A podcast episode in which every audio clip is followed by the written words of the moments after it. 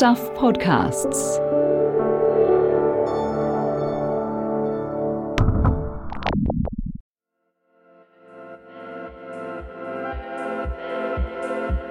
Hello and welcome to The Long Read. Adam Dudding here, filling in for Michael Wright, who's phoned in sick. This is part two of a double episode of The Long Read, and the double episode is an audio version of a seven chapter story by Eugene Bingham called See No Evil. So if you've arrived here without hearing the first part, stop right now, go listen to episode one, which covers the first four chapters of the story. If you've already heard that episode, you'll know that See No Evil is a deep dive into events that happened in the years leading up to the March 2019 terror attacks at two Christchurch mosques. So now, starting at chapter 5, here's Eugene Bingham reading his story, See No Evil. Chapter 5 That Day. A summer's evening in Christchurch's Hagley Park can be absolutely enchanting the fragrance of flowers basking in the sun's golden glow, the scrunch of gravel as people walk and run on the paths, and the sounds of children playing. On January 8, 2019, there was another sound the whir of a drone. But no one really took much notice as the man who'd launched it from his spot in the park fiddled with the controls on a remote and manoeuvred it across the road, over the traffic on Deans Ave.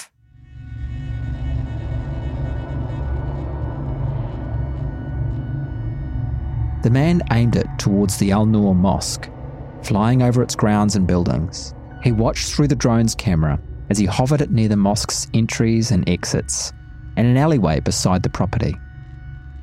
After a flight of five minutes, the drone returned to the man in Hagley Park. He calmly packed it away, hopped in the car, and drove towards the Linwood Islamic Centre. All the footage he filmed was recorded, so we could closely review it later at home in Dunedin. Before he left Christchurch, he wrote an email to himself with extra notes. It was a summer's evening, just before 6 pm. Plenty of people were in the park.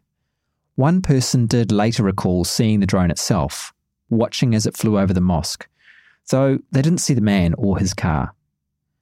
It was another five months before they came forward and told the police what they'd observed.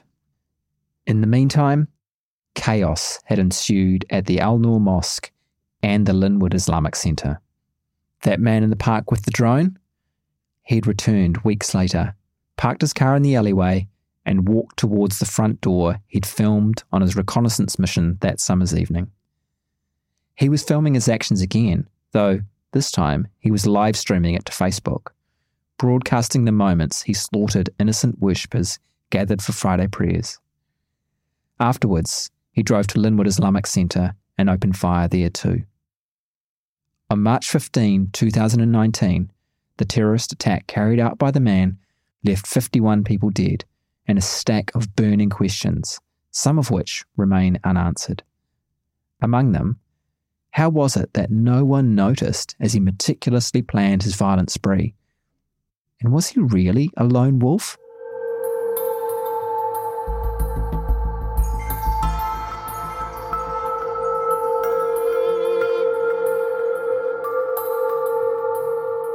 In the aftermath of the attacks, during the police investigation and the court case, albeit truncated because of the terrorist's guilty plea, meaning there was no High Court trial, and the release of the Royal Commission of Inquiry's report, there was plenty we learned of his background, movements, and the extensive preparations he made.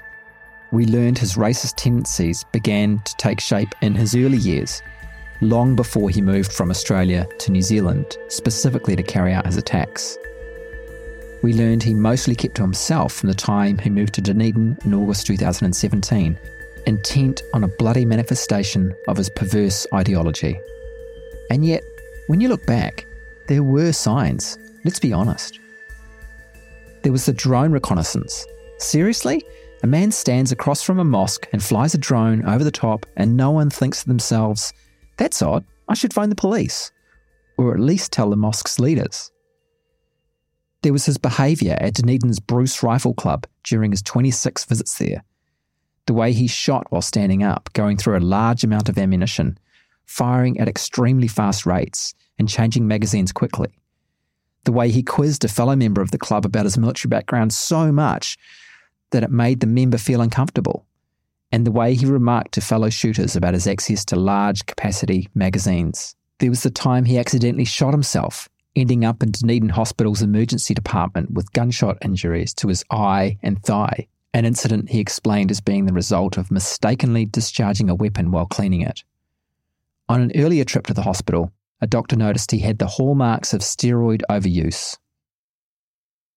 There was his online activity, his membership of far right Facebook groups in Australia, his purchases of far right books and memorabilia, searches on YouTube for inspiration and education on how to effectively carry out his attacks. There was his extensive travel, international trips to more than 50 countries, sometimes visiting sites of historic conflict between Christians and Muslims or cities in Europe with a large population of immigrants, entering and exiting Australia and, later, New Zealand, but never being questioned about his travel history. And there were, of course, his gun purchases. The man, a person with right wing extremist views, obtaining a firearms license, even though the character witness checks were a joke, and then amassing lethal weapons. If this sounds familiar, it's because that's exactly what intelligence reports on the extreme right and about our vulnerability to terrorists obtaining firearms had warned about years earlier, remember? Yeah, they told us so. Hearing all that, it's easy to think, hell, there should have been alarm bells ringing, right? Before you do, it's important to consider a couple of things. That old saying about how it's easy to see things in hindsight, 2020 vision, and all that, it's true. And remember that all those things listed above happened in isolation, spread out over years. Most of his travel, for instance, occurred between 2014 and 2017. And to be fair to authorities in New Zealand, they didn't even have access to his full flight history. But here's something else to consider. What if the terrorist hadn't been a polite and white Australian just going about his business? What if he'd been brown? What if he'd been Muslim? At any of those points, the reconnaissance of his target, when he was practicing military style tactics at the gun range, when he accidentally shot himself, when he went online and made extreme comments, when he visited odd places, when he started stockpiling assault rifles. If he was brown or Muslim, would someone have raised the alarm? Or even an eyebrow? It's not just me wondering about that. Andrew Little, the minister responsible for the Security Intelligence Service, says he's wondered that too. And he's come to a conclusion. He told Stuff, look, if he was a person with brown skin who came from a foreign country I suspect it is more likely than not that somebody would have been more suspicious of him and therefore more likely to have reported him to the authorities. I don't think you can rule that out. I think in reality, we still have racism in this country. Racism in Aotearoa. It's the thing we shy away from in polite company, the thing many people like to pretend doesn't really exist, the thing we cloak in other terms like unconscious bias, or we modify it by saying things like institutional racism so that it doesn't sound like we're accusing particular people of being racist. The way that people are treated because of their religion, how we might be outraged about the discrimination or harassment of women who dare to venture outside in a hijab, but it keeps happening. How we might be shocked that the social media platforms we keep on using stand by as hatred and bile are directed towards Muslims and other communities who don't fit the colonial norm, but never seem to really do anything about it. Aliya Danzeisen and Anjum Rahman of the Islamic Women's Council of New Zealand, the pair we met in part one, and the years before the attacks, they were doing something about it, and others were too. We've already heard how they were meeting with senior civil servants from agencies like the Department of Internal Affairs and the Ministry of Social Development. Throughout that time, they were also having meetings with the SIS, including the head, Rebecca Kitteridge. There was a private meeting with her in October 2016, and she also attended the Islamic Women's Council annual conference in 2018. But that wasn't it.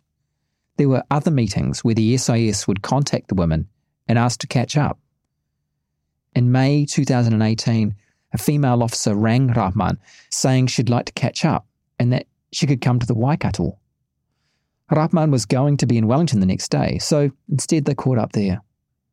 Another time, in November, the same female officer contacted Danzeisen, saying she happened to be in the Waikato. Did she have any time to catch up? Danzeisen did, and the officer asked if there were any issues. It had happened with another council member. The officer contacts her out of the blue, can she catch up? But it all seemed a bit pointless. In that case, the council member told the officer she was too busy. But it was more than that. The way she put it in an email to fellow council members at the time was I can't keep taking time off from my work for a meeting that is unnecessary. I had nothing new to share and felt there was no listening ears to what we think. Rahman says during her meeting with the officer, no notes were taken. All the stuff we told her was a waste of time for us. Danzeisen agrees. It felt to me like the November meeting was, Have you got any work for us? I said, Yeah, right wing extremists.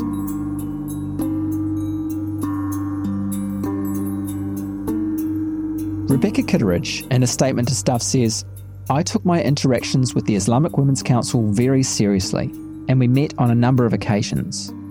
During those interactions, the women that I met with passed on a range of concerns regarding racism and abuse that women in the Muslim community were experiencing.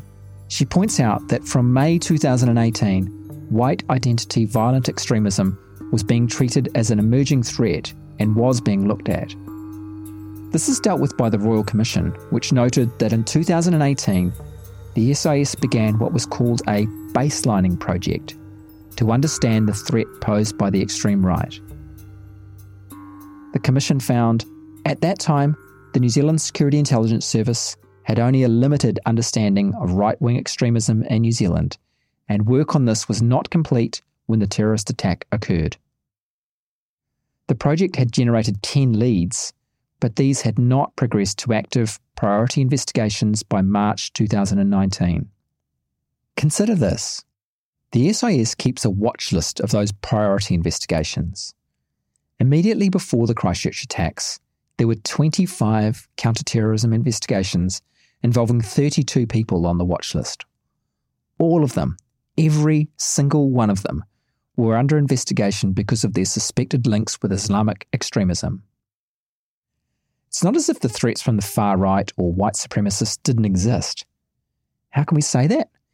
Well, because just months after the Christchurch attacks, that watch list now included four investigations involving 16 people suspected of being right wing extremists. And by January 2020, there were 14 investigations involving 16 people with suspected right wing extremist links. These people, these threats, did not come out of nowhere. So, why weren't they on the list before the attacks? The agencies weren't properly looking, and you can't see what you're not looking for.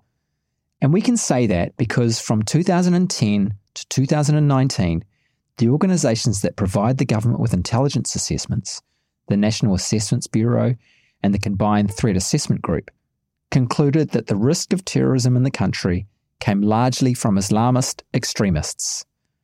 The SIS and the police agreed. Well, insofar as the police assessments are concerned, some clarification is required. From 2015, the police weren't producing strategic intelligence on the far right. As the Royal Commission of Inquiry into the Christchurch attacks notes, police were aware of new far right groupings, but they had not assessed the groups systematically or produced a national intelligence assessment of the contemporary far right environment.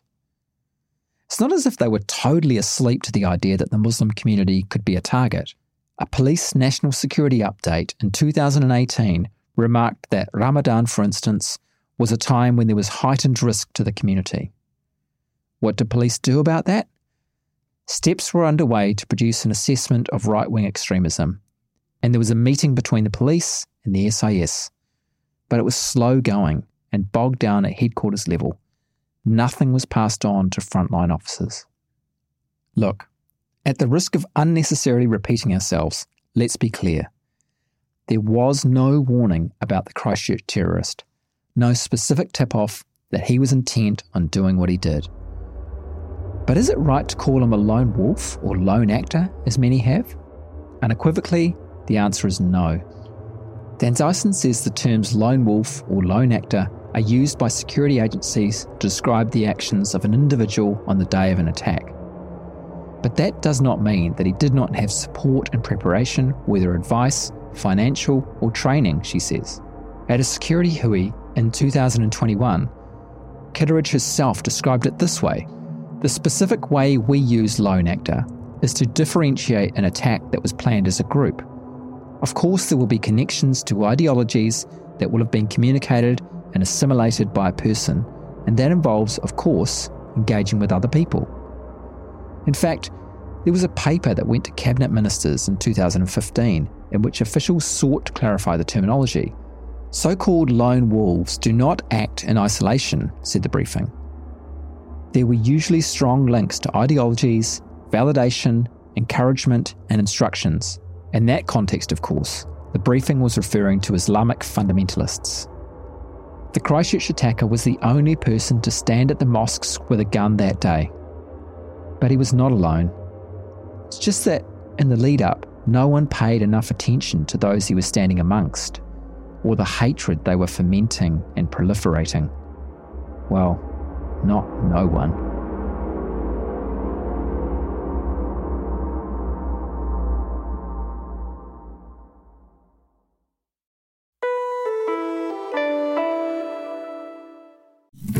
There was a lot of things like that where you'd think, what the From Stuff, a new 12 part documentary podcast. He was into sex every day. The Commune. Sex, drugs, and a guru called Bert. There are crimes, but this isn't a whodunit, it's a why done it. Good God, adults agreed to this? The Commune. Coming soon to your favourite podcast platform and to stuff.co.nz. You've already been welcome to Centrepoint. Chapter 6 Change is Coming. To get money out of the government, even for its own agencies, let alone community organisations, can be a rigmarole. There's an entire entity called the Treasury, which is committed to keeping the public sector in line fiscally. Treasury, by the way, sits right across the road from the beehive, so yeah, it's pretty hard to get anything past it. Remember the hoops the Islamic Women's Council had to jump through to try to get about $250,000 of government funding to help the Muslim community? Even after positive noises from senior civil servants in January 2018, 15 months later, there were still hoops to be jumped through if they wanted to get the money to launch the projects they believed would make a material difference. There was a business case to be written, albeit with the help of an official from the Ministry of Social Development who specialises in writing business cases. But every step they took, there seemed to be another one. Eventually, it got too much. Anjum Rahman says, We were just burnt out. We couldn't write the business case, and we kind of just gave up. To them, money to help their community was always just out of reach. And it wasn't just Rahman and her colleague Aliya Danzeisen who were experiencing this. For years, inside the government, people had been pushing for more money for the Office of Ethnic Communities, OEC, an agency which sat inside the Department of Internal Affairs and had responsibility for marginalised populations.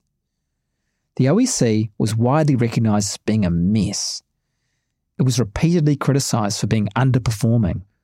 One review noted that its strategy was poor and it wasn't doing its job properly. Another said it wasn't effectively engaging with the community or other public sector agencies. There were restructures in 2014 and 2016, yet problems persisted. Remember that meeting between the Muslim community and heads of government agencies in March 2017? The one where leaders from the community had their chance to put their case for how the government could help mend the problems they saw. The one where the OEC didn't even have a representative there.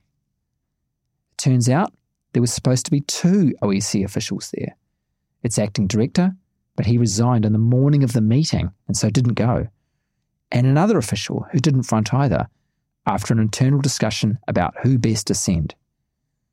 One source says they should have been front and centre. It was absolute bullshit.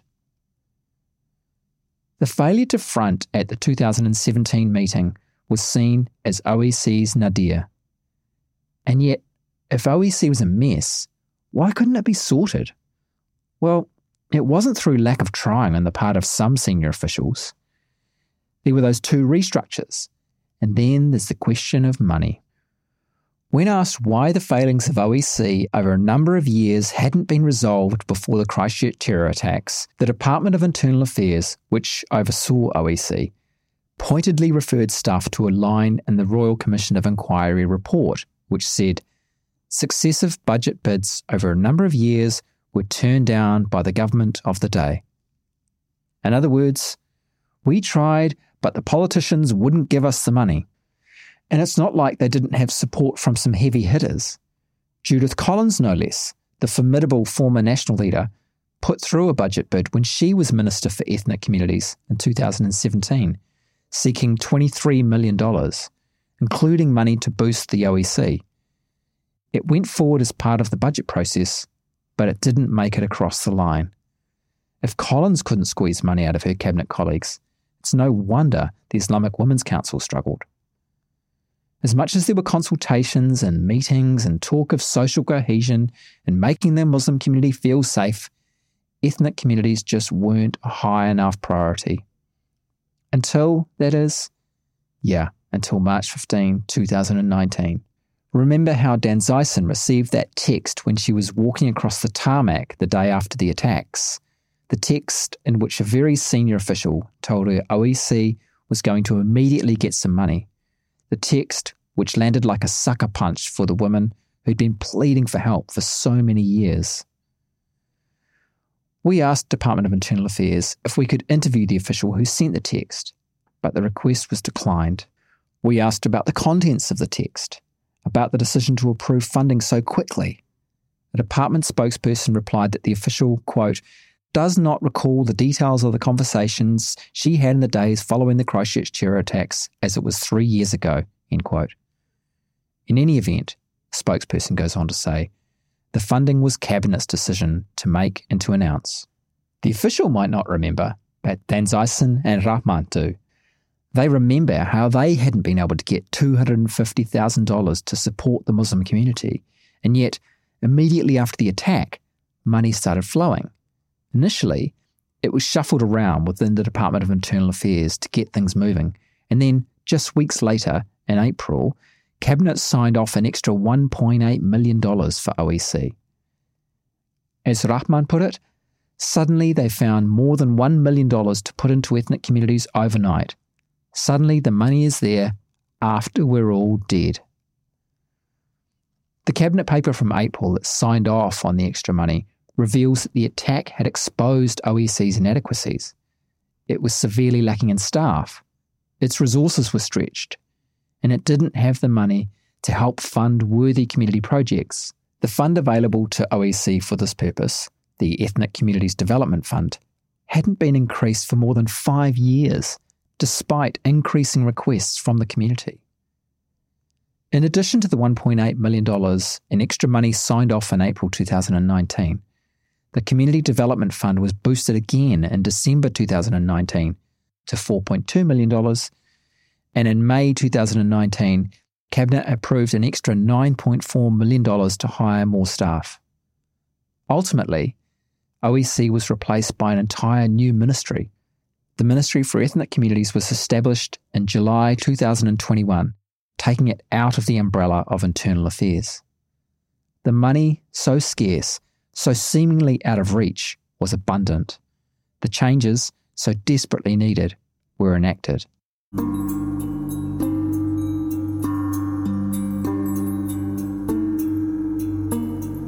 This wasn't the only change from the top. There were gun law changes.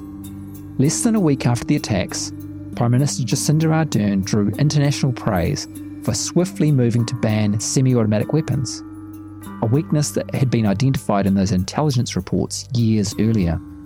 There were moves to finally have a proper go at a social cohesion program, the likes of which had been first talked about by government ministers about 15 years earlier. Ardern herself proposed a big work program to Cabinet in September 2019. Interestingly, though, as the Royal Commission of Inquiry notes, there was no consultation with ethnic communities prior to the decision by Cabinet. There was that long overdue focus from intelligence agencies and police on the far right. Together with that, there was an increase in funding for the country's spies. For starters, an extra $50 million announced just two months after the Christchurch attacks, and new counterterrorism legislation. There were changes to the list of outlawed terrorist organisations and individuals, a list which has included groups like ISIS and Al Qaeda for years. The Christchurch terrorist was added to the list, but when it comes to organisations, guess what? Rahman points out that since 2018, organisations more identifiable to Islam have been added, but they put zero right wing organisations on the list. Not even outfits like the Proud Boys, banned in Canada, or The Base, banned in Australia, and not Action Zealandia, a white supremacist neo Nazi group based in New Zealand. Danzeisen says there's a reluctance from agencies and governments to swallow the reality. She recalls a presentation at a meeting with officials which showed the vast majority of extremist posts online were from right wing nationalists and white supremacists. And yet, she says, the focus remains on Islamic extremism. She challenged the room of mostly white, non Muslim people. I said, Hold up, You've been talking about my community for so long and calling us a suspect community. Now you are the suspect community. They were thrown. They didn't want to see that the extremists came out of their community, but they were okay saying Muslim extremists came from my community. Stuff asked Andrew Little, the minister in charge of the intelligence services, about the failure to include groups like Proud Boys on the list of outlawed terror groups. He says it's a decision for the agencies, but quote, In the end, it's not just about ideology, even completely outlandish ideology. It's about a threat of mobilization to violence, close quotes. Groups that were on the list were terror groups that have a track record of terrorist action, violence with a view to creating fear in a population to a particular end.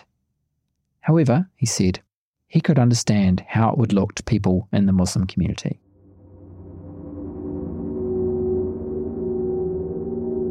Within 10 days of the Christchurch attacks, the government announced there would be a Royal Commission of Inquiry to uncover what happened and how. It's supposed to be all seeing and a mechanism to give the public confidence that there has been accountability and transparency. Unlike other Royal Commissions, though, this one was held in private. Why? Because the terms of reference required the Commission to maintain the confidentiality of information that could be harmful to the public interest if it was released, including information about the operational practices of public sector agencies. Arrangements were made for government employees and contractors to contact the Commission confidentially, and there were non publication orders put in place covering large chunks of evidence. The Commission set up a Muslim community reference group, which met nine times the Commission talked about the importance of engaging with the community. Danzeisen and Rahman were in the reference group, supposedly at the heart of the engagement.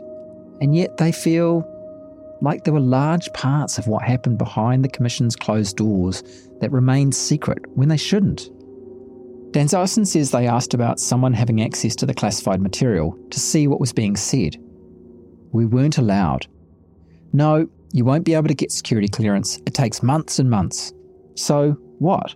We don't have a single Muslim in the whole of New Zealand who has the security clearance to be able to see all this? Rahman points out too that the commission was delayed and delayed and delayed. Originally, its report was supposed to be tabled in December 2019, but the deadline was extended several times until December 2020. Plenty of time to get clearance. Also, as Rahman says, both she and Danzeisen have been vetted and have security clearance to be on other reference groups.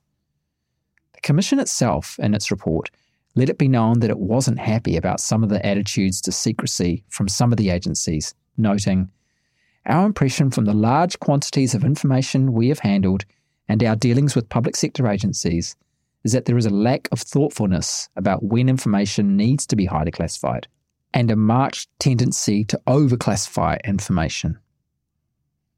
There's something else that happened in connection with the Royal Commission that has left Danzeisen and Rahman wondering if anything has changed. If they are still talking and talking and talking to officials who solemnly nod their heads but ultimately ignore what the women have to say. It concerns the release of the report. The Commission completed the report on 26 November 2020 and handed it over to the government. Senior politicians and officials then had to decide how best to make it public, which eventually they did on December 8, 2020. Officials from the Department of the Prime Minister and Cabinet were in contact with the Islamic Women's Council and they had questions. They wanted advice about the release of the report, says Danzeisen. There was lots to consider the public interest, but also, importantly, the sensitivities of the victims and their families and the wider Muslim community. Rahman says, We said, this is how you should do it. Then suddenly, every piece of advice we gave went out the window. Danzeisen agrees. They did the exact opposite. Stuff asked the Department of the Prime Minister and Cabinet about the distribution of the report, and in a written response it said the department sought advice from a wide range of community representatives, including the Islamic Women's Council of New Zealand, and this advice helped determine engagement with communities. That's not how Rahman and Danzeisen see it. For example, they say, when it came to handing the report over to the families, their advice was give the families time to consider the report Give them time to digest it.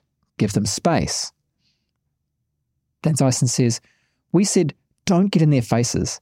Give them time to process it and give them a lawyer because it's going to be difficult to understand it. And none of that happened.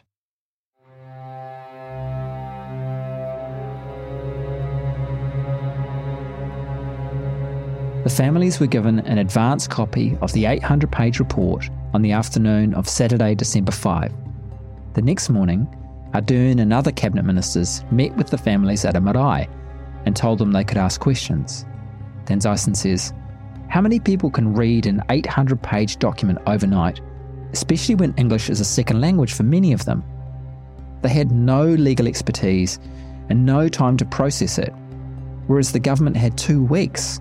Plus, they had lawyered up in April 2019 with the best lawyers. There was an emphasis on putting on the right spin, the women believe. Rahman says, they did it in a way that allowed them to influence the interpretation of the report. They were in their faces right away.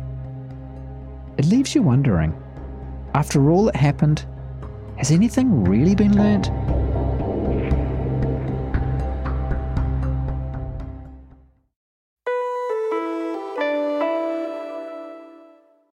It's Adam Dudding here, Stuff's podcast director. You'll have gotten used to the voice of this guy. Kia Yeah, him. Me, Michael Wright. Each week, I sift through all the amazing feature articles and stories that are being produced by Stuff's reporters around the country to bring you the long read. What you're hearing is a kind of distillation of the very best of Stuff's journalism, which takes a bunch of time and a bunch of money. So, if you want to help Stuff make podcasts and other long form journalism like this, and also write the stories that go into the long read in the first place, we'd love your support. Through the Stuff Supporter Program.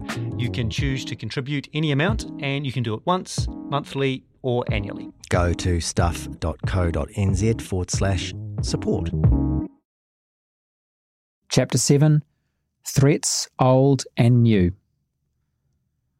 Not long after taking her shoes off at the door, exchanging greetings, and sitting down, Anjum Rahman jumps to a point she really wants to make.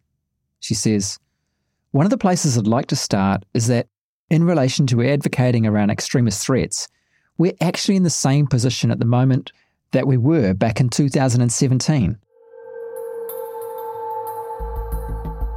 It's late summer 2022, almost three years on from the Christchurch terror attacks, and we've come to meet Rahman and her then colleague on the Islamic Women's Council, Aliya Danzeisen.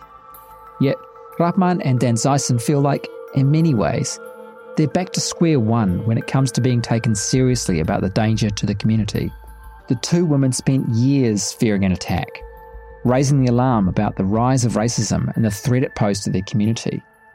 Not that you'll hear many admissions from government officials confirming this to be the case. Whenever you ask about the women's concerns and warnings, it's almost like you can hear people shifting in their seats or subtly pointing the finger to other parts of the bureaucracy. We'll come back to this. For now, we're back in 2022, with Rahman once again feeling like she's having to jump up and down, wave her arms above her head, and say, Hey, this stuff is dangerous and it's happening here. Prior to 2019, her warnings were about white supremacists and the extreme right. Those concerns haven't gone away, but there are new threats. In particular, she says there's insightful, inflammatory, and really hateful material coming from the far right Hindutva nationalist movement. Rahman says it's extreme hate, it's dehumanizing material, trying to dehumanize our community. Later, Rahman shares with Stuff social media posts containing abuse directed at Muslims. She's right. It's dehumanizing and awful. Similar material has been cited in a report from Massey University researcher Mohan Dutta, who has studied discrimination against minority groups in India and in the Indian diaspora. Rahman, a Muslim who was born in India but moved to New Zealand as a child, says she is saddened the extremism is being seen here, where the Hindu and Muslim religions have traditionally enjoyed good relations. But what she's seeing, she says, is not an over there problem. It's happening here, and it needs to be taken seriously. Just as we were warning about white supremacist hate before the Christchurch mosque attacks, we know this is a significant threat that needs to be addressed. We need to know they are going to be taken seriously.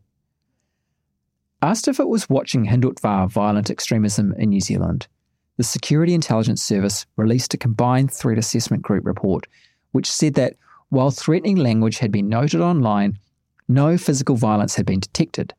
The assessment concluded tensions would, quote, likely manifest in New Zealand as isolated incidents of intercommunal violence between individuals rather than acts of terrorism, end quote. The SIS told Stuff our role is to investigate violent extremism regardless of ideology and specifically to identify individuals who have both the capability and the intent to carry out an attack or support those that do.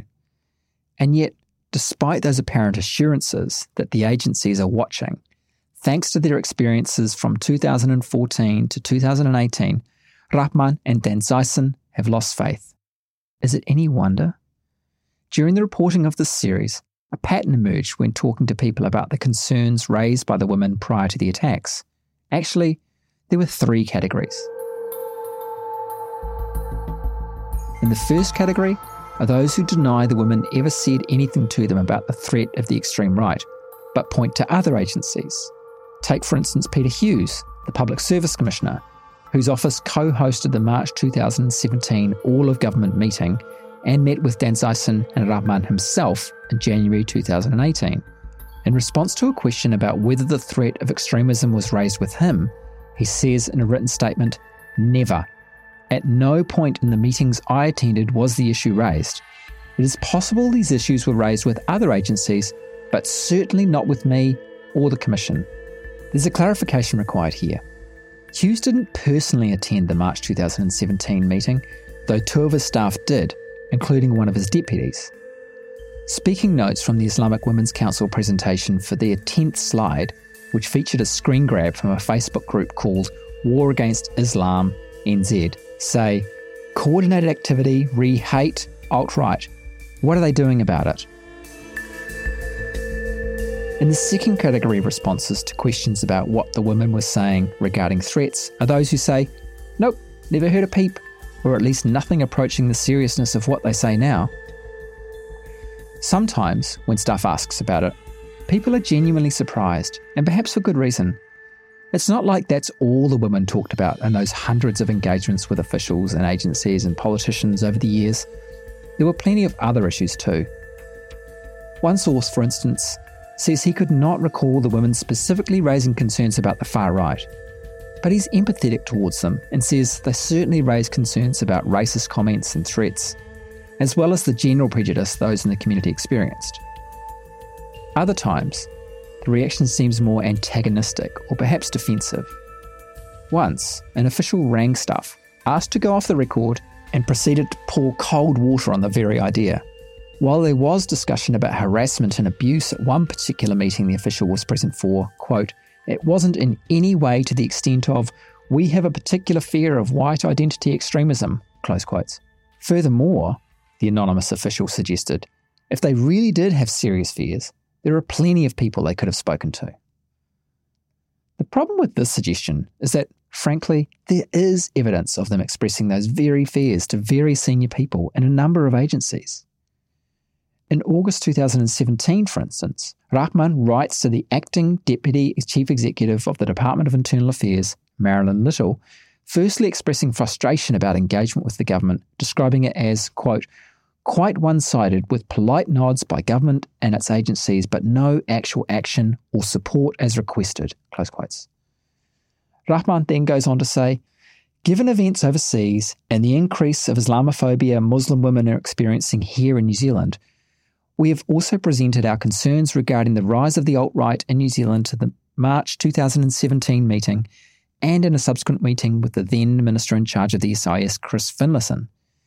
Given many Muslim women are clearly identifiable by dress and are already a target for abuse, we believe this is an area of immediate priority as well. In addition, Stuff has seen evidence of instances where members of the Islamic Women's Council reported incidents to the police and the SIS, including the placing of an anti Muslim leaflet in one of their letterboxes and a complaint about abuse directed towards Muslims from one person who also threatened to burn a Quran in front of a mosque, coincidentally on March 15, 2019, but in Hamilton, not Christchurch. There were at least four meetings with the SIS, including two with the head, Rebecca Kitteridge. Why was the SIS having these meetings if it was just a couple of women complaining generally about racism in Aotearoa? We'll come back to what the SIS did and didn't do. First, though, the third category. This covers Finlayson and his successor, Andrew Little. Their position is kind of an amalgam of the other two categories. Basically, yes, we were told things, but we don't think they were terror level serious. Nevertheless, we passed it on. In the case of Finlayson, he met with Rahman and Danzeisen twice, once in Hamilton, as we've previously mentioned, the meeting we discussed in chapter 2, where he says he remembers one of the women talking about being harassed in the supermarket, and a second time in March 2017 in Auckland. There's something slightly unusual about this meeting. Finlayson didn't have anyone with him, no officials at all, and he didn't take any notes. Ministers are almost always accompanied by private secretaries or advisors, but in this case, there was no one. Finlayson says that was because of the nature of the meeting. He says, It wasn't a formal meeting, it was part of my desire to keep in touch with these people. He recalls the women raising a number of issues, including racist harassment, although he does not specifically remember them using the term alt right, which, he says, only became popular after the violence in Charlottesville in the United States in August 2017. It was not something that was part of common parlance. I always refer to them as the KKK Brigade or white trash extremism. I knew exactly who they were talking about. Well, he doesn't believe they passed on what he would call any specific threats or incidents that were at the level of terrorism. He says he wasn't in any way dismissive of the women and passed on their concerns to the SIS.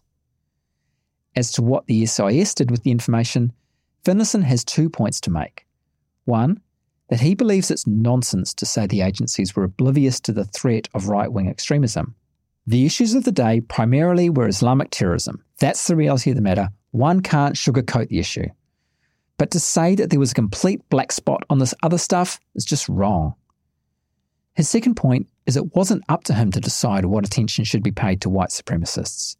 Ministers should not be dictating to the SIS on operational matters. Quote, there's a question about were white supremacists really cranks at the time and not deserving of too much focus, or were they a nasty underbelly of New Zealand that needed to be kept an eye on? They are operational matters because I could not sit in my office and say, I really do think you should start spying on X, end quote. After Labour came to power, Andrew Little met with the women in January 2018 in his Wellington office. Officials were present, by the way. He confirms that, yes, they did raise with him their concerns about the alt right. Little says, they did, and they said, this is an issue we've raised with other parts of the government too before we came to government in late 2017. But, he says, we didn't talk about it in terms of terrorism. The way it was put to me was seen as this rising tide of commentary, particularly in social media, and they were concerned about it. It wasn't presented to me as indicative of a terrorist threat. The discussion we had didn't talk about it in terms of terrorism. We talked about it in terms of climate. Nonetheless, at his next scheduled meeting with SIS officials, Little passed on what the women had told him. So, we've established that both Little and Finlayson say they passed on details of their conversations with the Islamic Women's Council, though both men characterise the discussions differently to how the women do. What happened next? Ultimately, we know from the Royal Commission of Inquiry that the intelligence community simply didn't pay enough attention to the extreme right prior to the attacks. The SIS had started a review looking into the threat from that space, but it was far from complete by March 15, 2019. We asked Little if the Muslim community should feel let down. Quote, in terms of the white identity extremist threat, it is true that the agencies really only started getting onto that in 2018. I can understand that the community would feel that it should have been a higher priority before that. I can understand why they would feel let down that something had not been done earlier.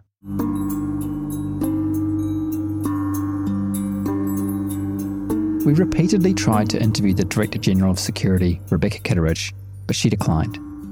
Kitteridge, a former lawyer, moved into the public sector in 1997 and has previously worked for Crown Law, Foreign Affairs, and the Department of the Prime Minister and Cabinet. She was appointed as head of the SIS in 2014 for an initial five year period, reappointed for three more years in 2019, and began a further two year term on April 30, 2022. In a document recommending her reappointment, the Public Service Commission listed among her achievements her immediate acknowledgement of the need for a Royal Commission and moving quickly to set up an internal review that made the service ask hard questions of itself. Kitteridge did release a statement to staff saying the SIS views the Royal Commission report as thorough, independent, and authoritative. She says, while the Royal Commission found no failures which could have led to the individual's planning and preparation being detected, it did identify many lessons to be learned across a range of agencies and significant areas needing change across the national security system. The NZSIS was already undergoing a significant transformation in how it worked before the March 15 terrorist attacks, which was acknowledged by the Royal Commission. The Commission made no recommendations relating directly to the SIS, but Kitteridge says the report supports the agency's efforts to improve itself in several areas, including identifying previously unknown threats streamlining the system by which leads are prioritised, recruiting a more diverse workforce, and enhancing training to help our people understand unconscious bias and how to remove bias from their decision making. When the Commission's report was released, Kitteridge appeared at a press conference with Prime Minister Jacinda Ardern and Police Commissioner Andrew Coster, where she answered questions though she would not take questions afterwards and has never done a one on one interview about the attacks or the fallout. The press conference was interesting for the fact that Kitteridge apologised numerous times to the Muslim community, such as, quote, NZSIS should have done better at explaining our role to the Muslim community and listening to their concerns. I know that a number of people have found this upsetting, and to them, I apologise. There are also a couple of times she appears to struggle to answer some questions. For instance, there's this one particular moment, probably the closest you'll get to seeing Kitteridge publicly under pressure over the agency's role. Not so much with regards to the attacks themselves, but in interactions between the SIS and the Muslim community, the kinds of interactions Danzeisen and Rahman were having with the SIS boss and other officers. During the press conference, Kitteridge is asked if she's the right person to lead the SIS when she had, quote, historically framed terrorism as a Muslim issue, end quote, based on a 2016 speech she gave. Kitteridge pauses and looks up to the right. Beside her, Ardern remains stony faced, but her eyes move sideways towards Kitteridge. On her other side, Coster fixes his stare firmly on the ground in front of him. This is awkward. I actually, Kitteridge starts saying, then stops and begins her sentence again. You can tell that her mind is whirring. My own view is that I have not done that in the way you say. It has been a very challenging situation, but my aim throughout has been to have a really constructive relationship with the Muslim community, which is really important to me. And I've engaged with them from the beginning of my term um, until now in ways that I hope will continue to strengthen that relationship. There's a follow up question asking if she no longer believes the comments she made in 2016 framing terrorism as a Muslim issue. No, I mean, I completely accept that point you're making about the speech I gave then, says Kitteridge. Just to explain, it was in a particular context, and uh, no, I accept the point you're making. It's unclear exactly what she means, but there is no follow up as Ardern looks around the room, seeing if anyone else has any other questions. A quick side note in relation to that 2016 speech, a spokesperson for the SIS pointed out to Stuff that Kitteridge said in the speech In talking about terrorism, I would like to make the point, which I have regularly made, although it is never reported, that terrorism is not a Muslim issue. The spokesperson goes on to say, It's a clarification we've previously made to media, as it is important that there is an accurate understanding of what Kitteridge said, particularly on an issue of such importance. The 2016 speech does indeed include that quote. Kitteridge spends some time discussing the Muslim community, mostly in the context of the abhorrence they have towards extremists who carry out acts in the name of their religion. She notes New Zealand Muslims would be the victims of a backlash if there was a terrorist event in Aotearoa. And in a paragraph about potential counter-terrorism threats, the speech mentions Islamic State, but not white identity extremism or the extreme right. Of course, there are so many questions, even three years on from the attacks. It can't be easy, and no one alleges that the SIS or other intelligence agencies missed anything specific that would have stopped the Christchurch attacks. The terrorist made very few missteps in his preparations. Well, none that made people look sideways at a white man anyway, as discussed in previous chapters. But Kitteridge was in charge throughout the period that Danzeisen, Rahman, and others were trying to raise the alarm about the growing threat of right wing extremism. And there's very little evidence anyone listened, properly listened, as in took action based on what they were saying until it was too late. Again, as we've said before, if you're not looking, you won't see. But what went down before the Christchurch attacks is not just about terrorism, not just about the SIS. When you look back through all the interactions from 2014 to 2018, when you read all the thousands of documents and talk to the people who were in those conversations, most importantly Danzeisen and Rahman, you can't help but conclude that there's a wider problem here.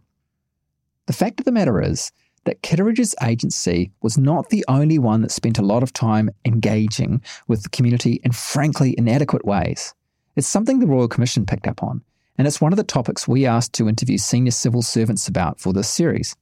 They all declined.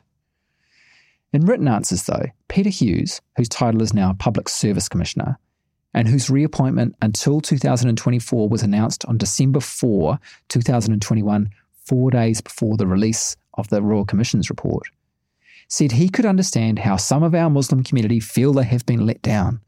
Quote, all New Zealanders deserve to be treated respectfully and fairly in their interactions with public agencies.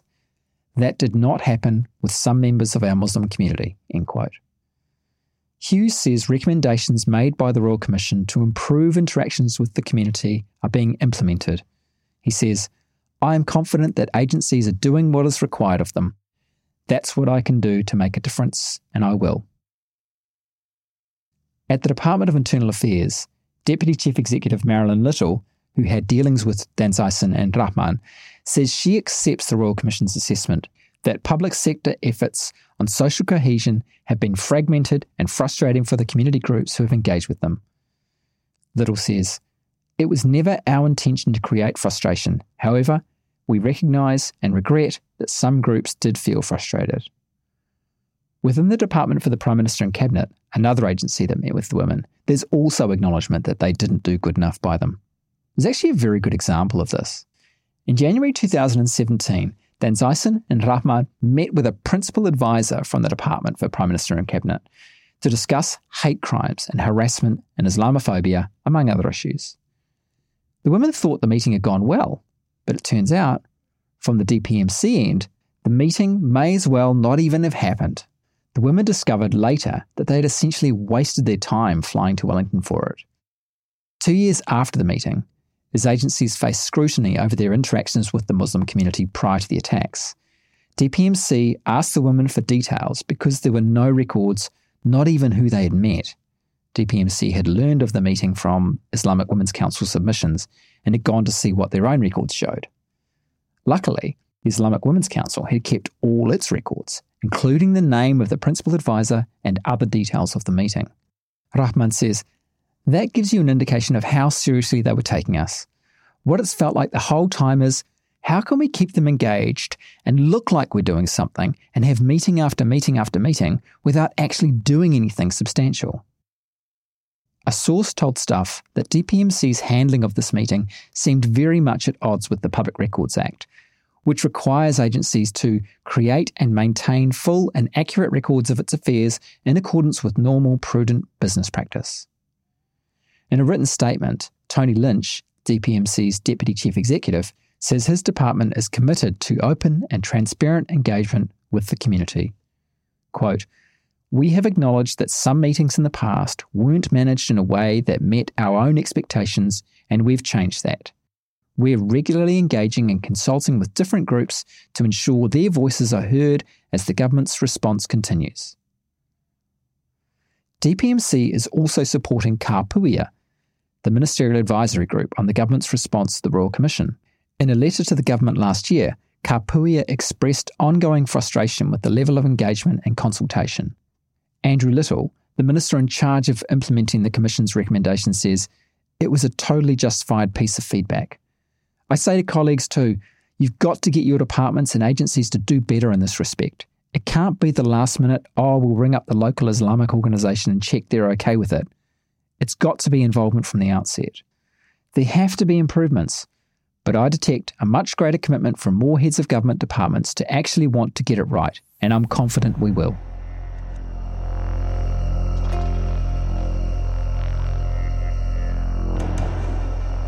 Not everyone is as confident. Stuff spoke to a range of former civil servants and academics who were sceptical. Says one source, what you're looking at is a bigger issue no one can articulate or get their heads around yet. Another source says the experience of the Islamic Women's Council reveals one of the failings of the public service in Aotearoa.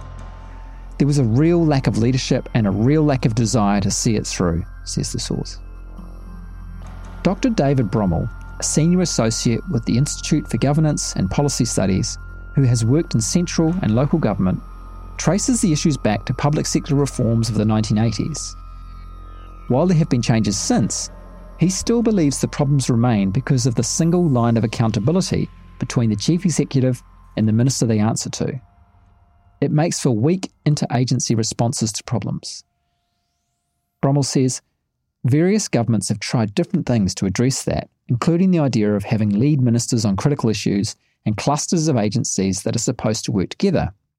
But the bottom line is that the single line of accountability is still in place, and the way the budget is done doesn't easily incentivize agencies to work together and pool resources to address problems. He goes on. So it takes quite a lot of goodwill and proactive leadership on the part of public sector chief executives to break out of that, and I still don't think we're seeing it. How should it work? What should happen when citizens come to a government official trying to raise the alarm about something? Bromell says the first thing that official needs to do is not fob it off by saying, This is not our core business, but to actually elevate it or refer it to whoever the right agency is. And then not just pass the buck, but work with them on determining a response and who is going to do what, why, when, where, and how, and who's going to pay a bit of leadership and making something happen. Importantly, too, if it's ultimately decided the issues raised don't require a response, someone needs to go back to those people and explain why they're not taking action, not just kind of fob them off. So I think it's about leadership and taking responsibility.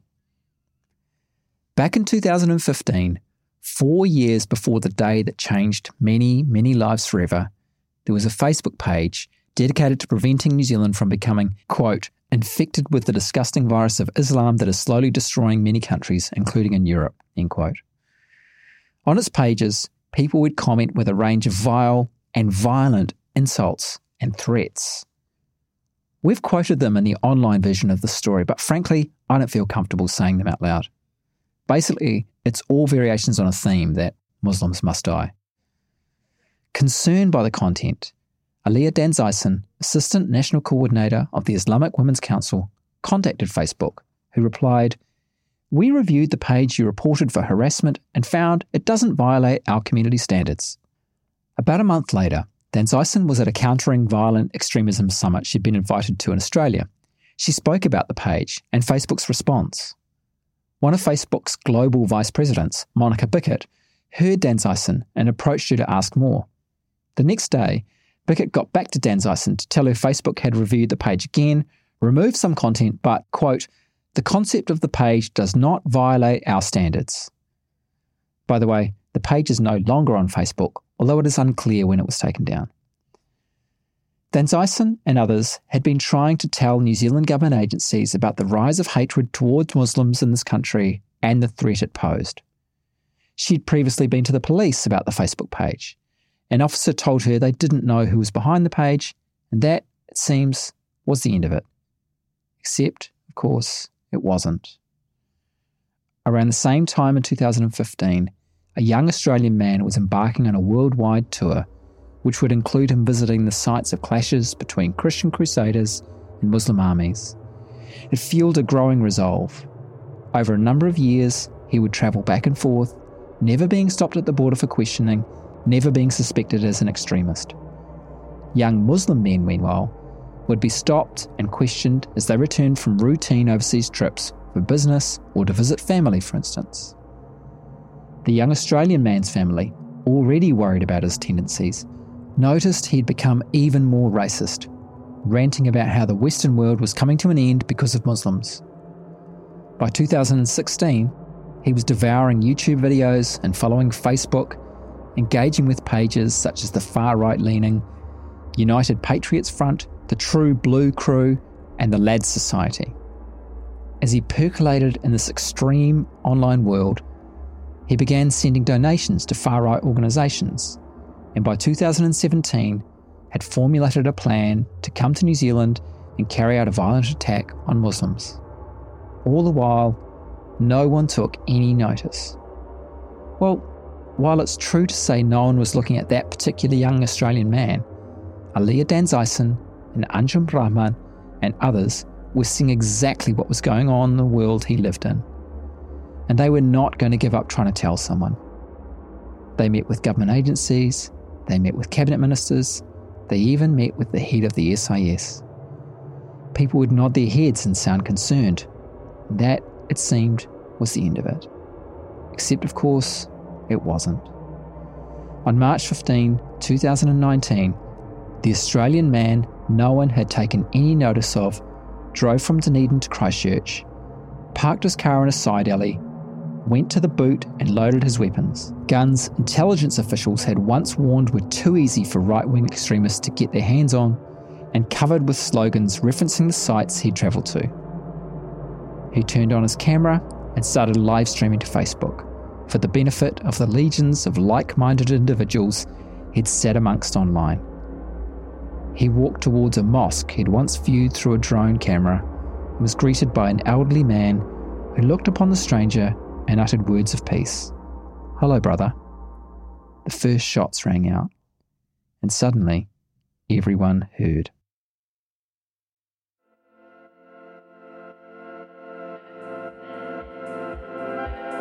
That was part two of See No Evil on the long read from Stuff, written and read by Eugene Bingham and produced by Michael Wright and me, Adam Dudding. This episode was edited by Sam Scannell. If you listened via our website, you can hear this story and more like it on the Long Read podcast, available on all the usual podcast platforms. If you liked what you heard, please give us a five star rating and a review. It helps other listeners find us.